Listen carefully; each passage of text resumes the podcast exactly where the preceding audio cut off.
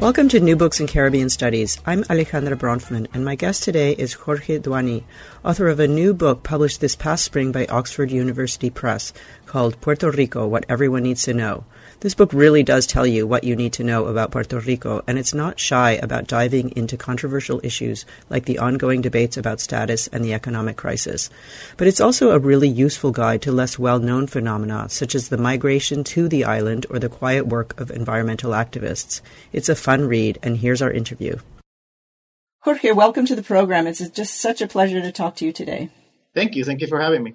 So you just wrote this book called Puerto Rico: What Everyone Needs to Know, and um, I found it very engaging and a, and a really lovely read. Um, but I'm wondering why you chose to write this book now. Was there a, was there something that that uh, sort of impelled you to to put this out right now? Well, last summer uh, I had uh, a letter from the Oxford University Press editor who uh, is part of this series called What Everyone Needs to Know, and it's actually a, a quite established uh, series of books that has a similar format and question and answer and so on.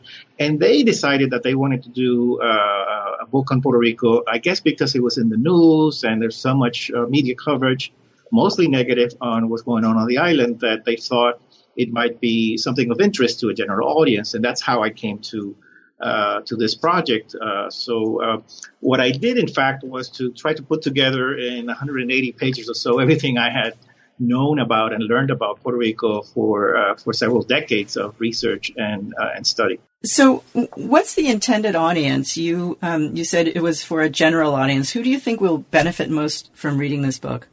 Well, as I understand it, the, the editor kind of uh, wrote that this was not Puerto Rico for dummies, but it's not, uh, you know, a specialized monograph uh, for for university professors uh, and some graduate students only. So it's somewhere in between. It's I think it's intended toward uh, uh, an educated public that that is curious about Puerto Rico, but is not aware of all the uh, specific uh, research lines that have been conducted over years. Uh, and so the idea is to reach as wide an audience as possible and hopefully interest them in, uh, in reading more about Puerto Rico if they're so interested. So it reads really clearly and simply, almost like a textbook in the best sense of the word, right? That's very informative. Um, and it some sometimes appears to have a kind of neutral perspective, but I'm really wondering if there's for you an overarching point of view. I'm assuming that it's not neutral, assuming that nothing's neutral, and I'm wondering if you had a specific kind of basic overarching argument that you wanted to get across. Yeah, and I try to summarize that argument in the introduction where I talk about Puerto Rico as being a, st- a stateless nation or a nation on the move and uh, I guess that has been my uh, personal obsession for a number of years to try to understand how a country like Puerto Rico, which is not an independent republic, doesn't have a sovereign government, still has a very strong sense of national identity. And in fact, the argument that I make here and uh, in other works uh, before is that Puerto Rico is it is a, a, nation, but a nation that doesn't have a state. So it has a, its own language, its own territory, its own history, and more importantly, perhaps a, a, very strong sense of itself. And so Puerto Ricans everywhere, not just on the island, but also in the United States, usually define themselves first as Puerto Ricans and, and then perhaps as, as American, but always the, the Puerto Rican uh, side of it uh, in cultural terms is, is uh, very salient. So we might talk about this a little bit later when we talk about the um, the upcoming plebiscite to statehood. But do you see that sense of that strong sense of nation um, changing with the amount of migration and with more and more people moving closer to wanting statehood? Do you think that that's a kind of changing thing, or is it, has it been pretty stable throughout?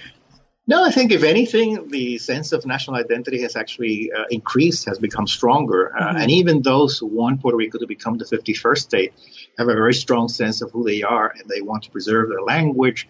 In many cases, they want to have their own Olympic team that represents Puerto Rico aside from the United States and even their own Miss Universe pageant representative, which are sort of the symbolic ways in which Puerto Ricans of all political parties and all walks of life uh, want to assert their, their separate sense of, of self. So I think we're going to get um, into the details a little bit later, but I want I wanted to ask you a question about how you decided to to build the structure of the book. How did you figure out what to put in and what to leave out? I mean, 100 pages, 180 pages is not very much, um, and it seems like you you uh, you had to really cull and be quite selective about what you chose to talk about and what you what you chose to to leave out. How, how what was that process like?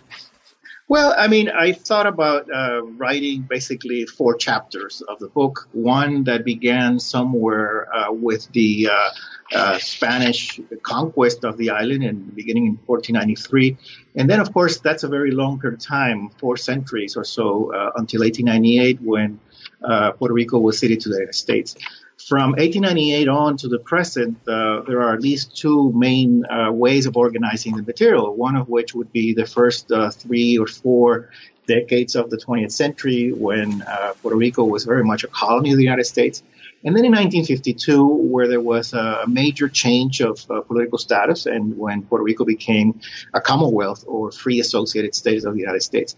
Now, this particular uh, date uh, and, and, this periodization has been questioned in the past uh, few months, in fact, because now uh, many people are claiming that 1952 uh, was not a major change in, in political and economic, uh, the, the, political and economic status of Puerto Rico, that it really uh, is still very much a colony. Uh, so maybe if I if I had to rewrite the book, I would have to to rethink that.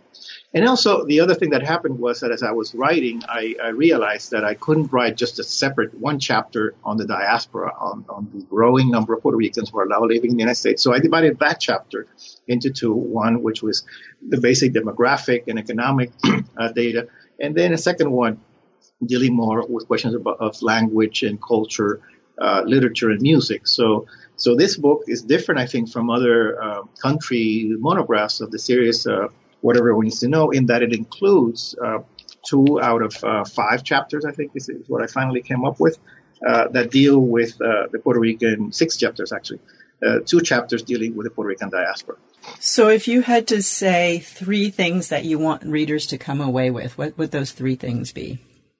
Well, the first one I think I already uh, sort of introduced. First of all, Puerto Rico is a nation, despite the fact that it's not uh, part of the uh, nation state uh, universe. Uh, Puerto Rico doesn't have representation in the United Nations or the Organization of American States, and it's still pretty much absent from these international discussions. But I think if you define nation in a cultural sense, Puerto Ricans clearly have uh, that sense of nationhood. That would be one.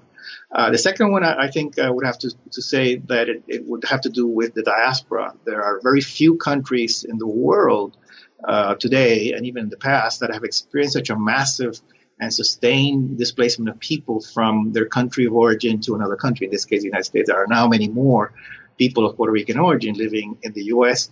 Uh, and then that would be my third uh, uh, sort of short comment that Puerto Ricans have been moving uh, within the United States, uh, especially from the north to the south, uh, from New York, which used to be the largest center of the Puerto Rican diaspora, to uh, Florida in particular. And uh, Central Florida, uh, and, and, especially Orlando, has become the new mecca of Puerto Rican migrants. And that has led to changes in, in identity, in interethnic relations, and the way that Puerto Ricans have incorporated into U.S. society.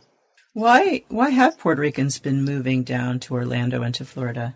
For the many many of them for the same reasons that Americans are, doing so. There has been a general movement from north to south. I guess the weather, uh, the snowbirds, uh, you know, that uh, are tired of, of of, of, very bad weather up north and, and they're looking for, for warmer weather, but also work opportunities, especially since the opening of the Walt Disney World Resort in 1971. Puerto Ricans have been moving mm. to that area, and many of them actually work in Disney to, to such an extent that uh, some people call them Disney Ricans because they are very strongly connected to to that particular uh, place.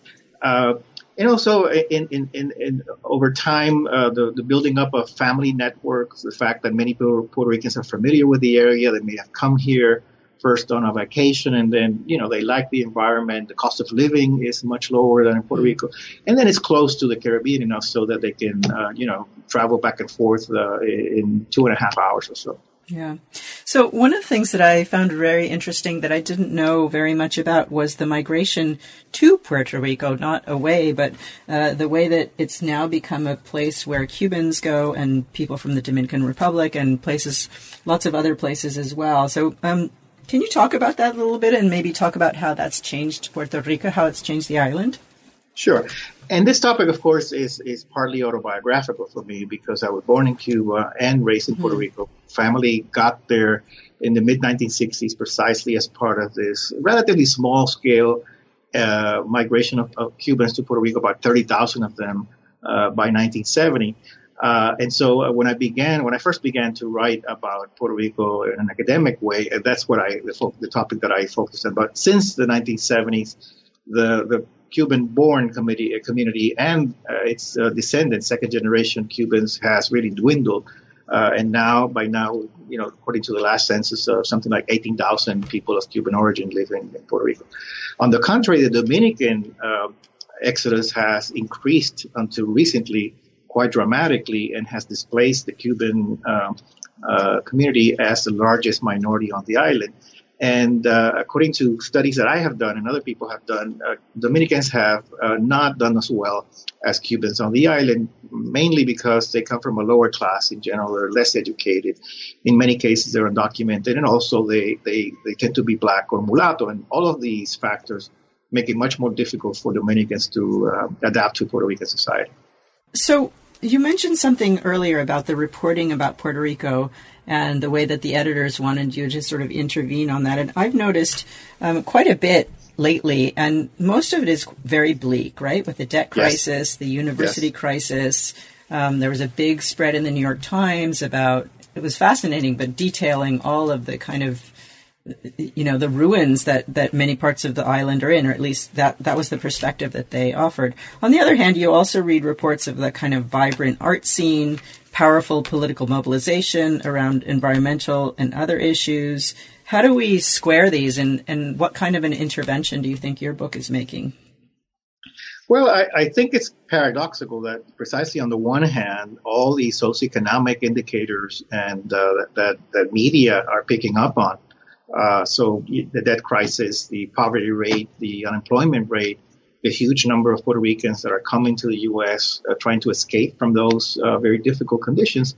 On the on the one hand, and then on the other hand, you do have uh, those kinds of uh, expressions of, of artistic renaissance. And there are places in Puerto Rico, for instance, in Rio Piedras or Santurce, which are you know, sort of deteriorated urban areas that that have experienced a revival uh, of you know murals and uh, art scenes and uh, other kinds of cultural expressions. Uh, so it is contradictory. Uh, perhaps the crisis has led uh, people to organize themselves and to search within their own selves as to how to get out of the crisis on their own. But but yeah, I mean, by and large.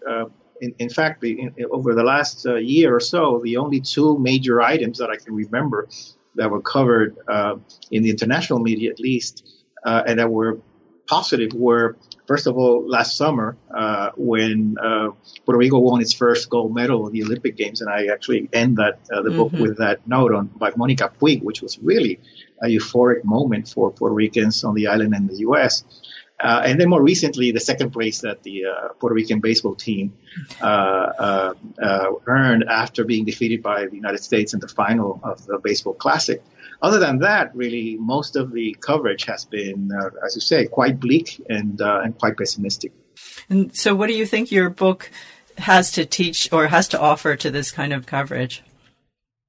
Well, as I said, I ended on a positive note, I hope. I mean, I didn't want to uh, recite all of these very, uh, um, you know, negative uh, statistics, which are there. I mean, for instance, the, the fact that uh, property values have, uh, have plummeted uh, since the, the, crisis began, that it's very difficult to foresee any, future economic growth on the island, that budget cuts have affected schools and, and and hospitals on the island and, and many other negative uh, things. And I don't uh, I don't mean to uh, uh avoid those those issues. I, am very much aware of them, but I but I do think uh, that my book uh, hopefully will bring some so more insight on, on what the causes and the effects of these problems have been over time in Puerto Rico, and then looking forward perhaps to a day when, when Puerto Rico can recover some of the prosperity that it lost in the last decade.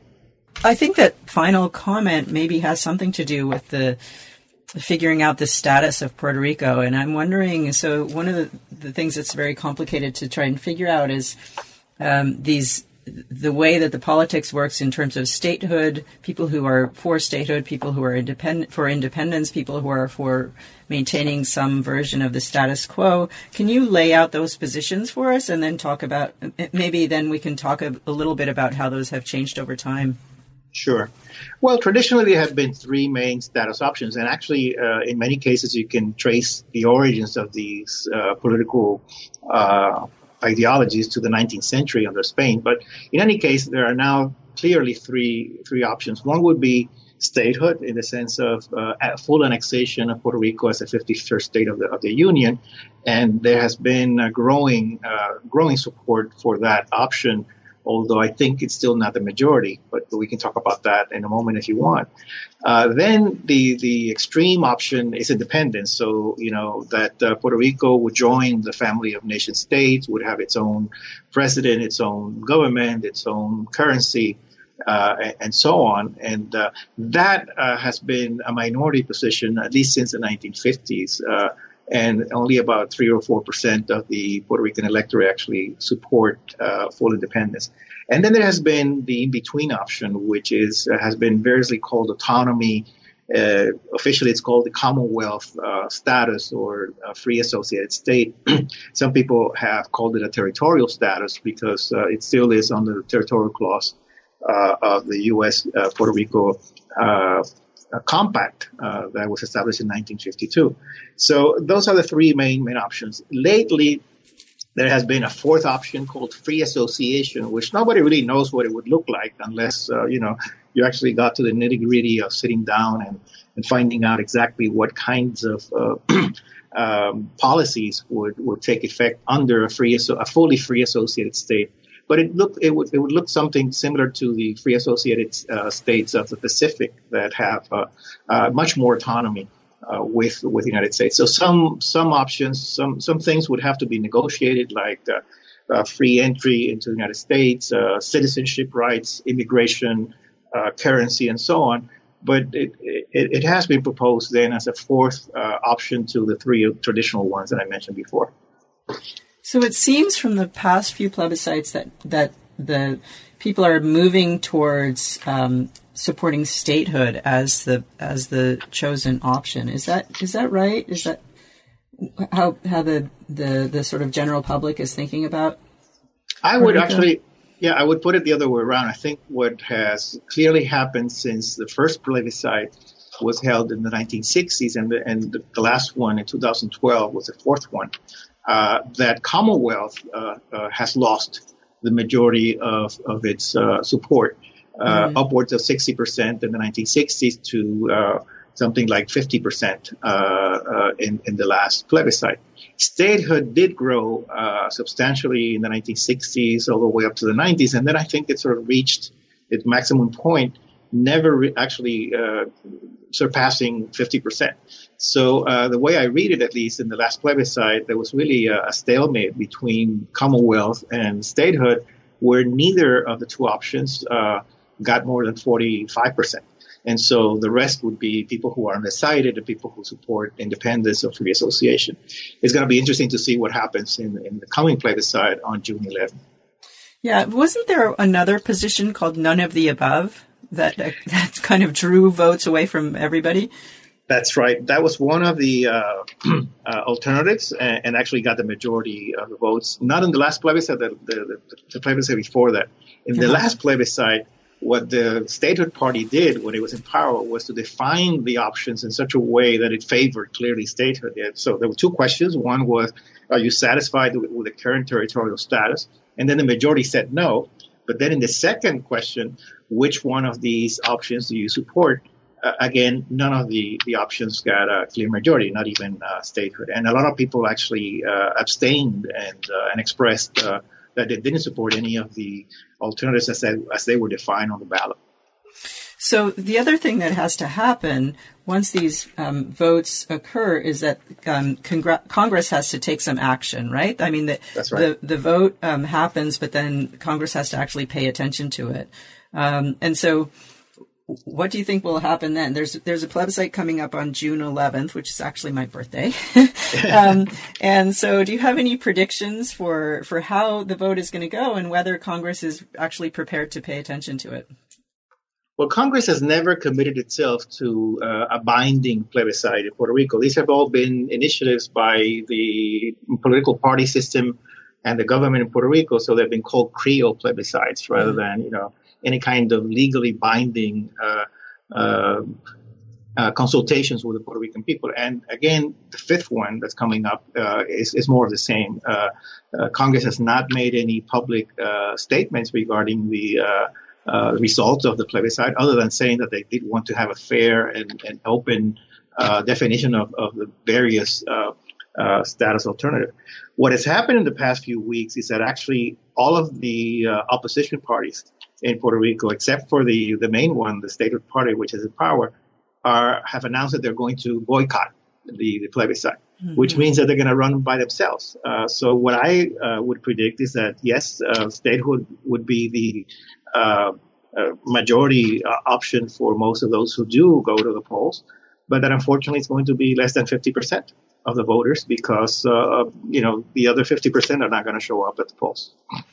So it still seems very divided. And the bottom line, it seems to me, is that what Puerto Ricans would like is maybe a break on this whole bankruptcy issue and debt relief, um, and just a little bit more or sort of equity in terms of um, their their place in the world. That it seems like that's the one of the main kind of aspirations.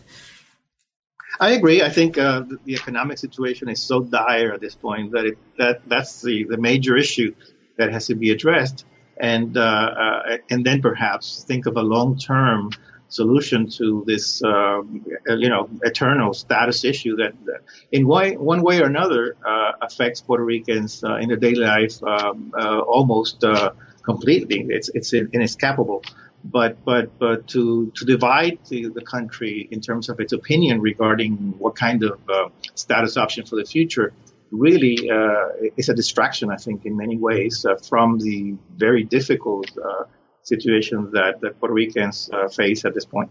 Yeah, it's fascinating when I talk to my students about it, how they, to watch them wrap their heads around this sense, this notion of ambiguity, right? There's just a deep, deep ambiguity about the status and, and thinking about how divisive it seems to have been for the, for the population.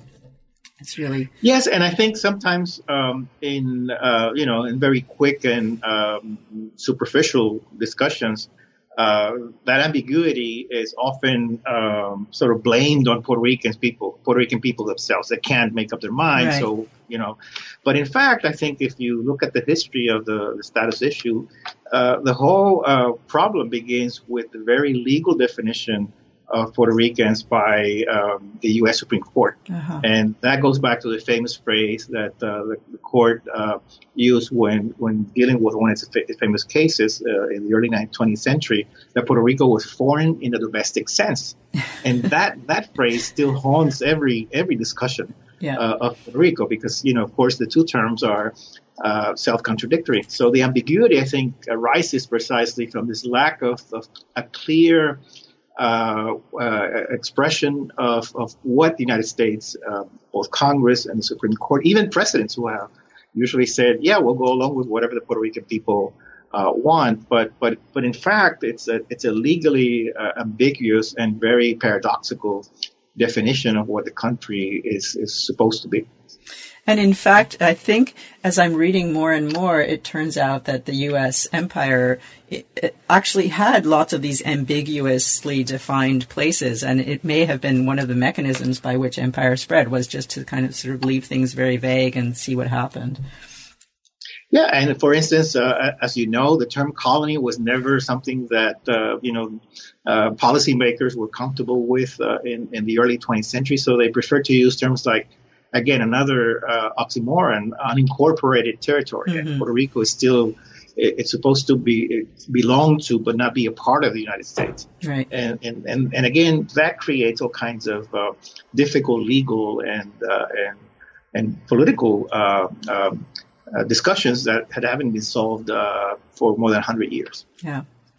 Um, so, m- moving beyond um, this this wonderful little book, I'm wondering what kind of what kind of scholarship on Puerto Rico would you most like to see in the coming years? What are the kind of big questions that you think need more investigation?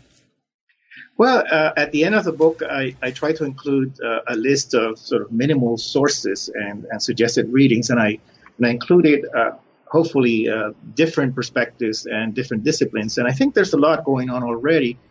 A lot of it is published by the uh, uh, main journal of Puerto Rican Studies uh, coming out of Hunter College uh, called Centro, uh, that's by, published by the Center for Puerto Rican Studies, and they do a wonderful job at at, at, trying to um, publish cutting edge scholarship. So, for instance, I know that one of the forthcoming edited volumes based on, on this journal is going to be on race, racial mm-hmm. identity of Puerto Ricans on the island and the United States. Uh, there's an upcoming uh, volume on, on gay, lesbian, and transgender issues that I think uh, uh, we're now beginning to see more work on.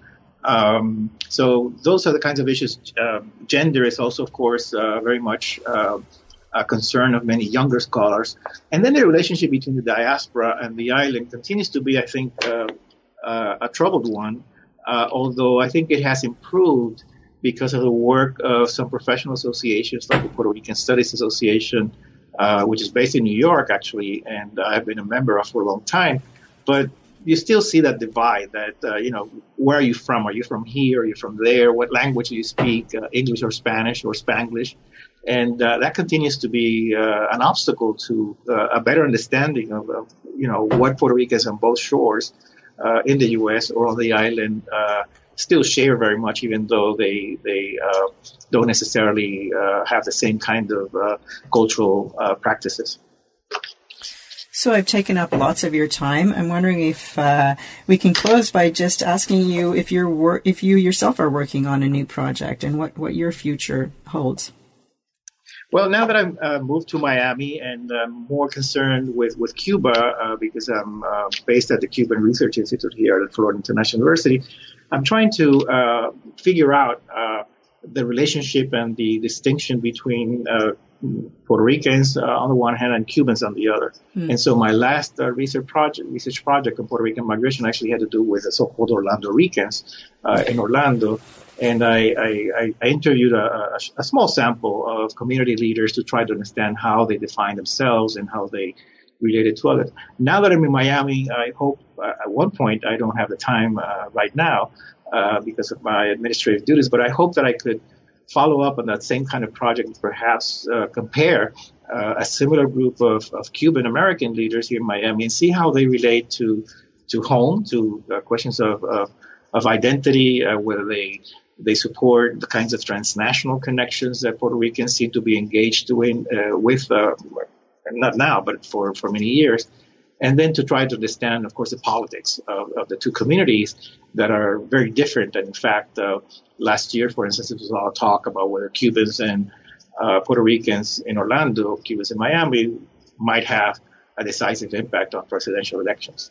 Yeah, and it seems like those communities are changing um, very rapidly. So it's a very timely kind of project, isn't it? Yeah, and in the midst of Miami, because we, we have seen uh, this growth of the, the, the Cuban the Cuban community over the last 20 years, and, and also the end of uh, an era with uh, the cancellation of the wet foot dry foot policy that allowed Cubans to stay here. They made it to U.S. soil. So this is this last wave has has really had an impact in Miami. Has been changing the demographics and the politics of the community, as well as with uh, along with uh, the continuing migration of Central and South Americans. And so Miami now is very much a, a, a Latino city, not just a Cuban city, and a multi-ethnic and multiracial uh, community that uh, that's fascinating to, to study as a sort of a natural lab uh, situation. Yeah, absolutely. And even in the headlines today, we can see that the Cuba policy may actually be changing as we speak. So we have to keep a- ahead of that as well. Uh-huh. Well, Um, thanks so much for talking to me. I really enjoyed it. Thank you. I did too.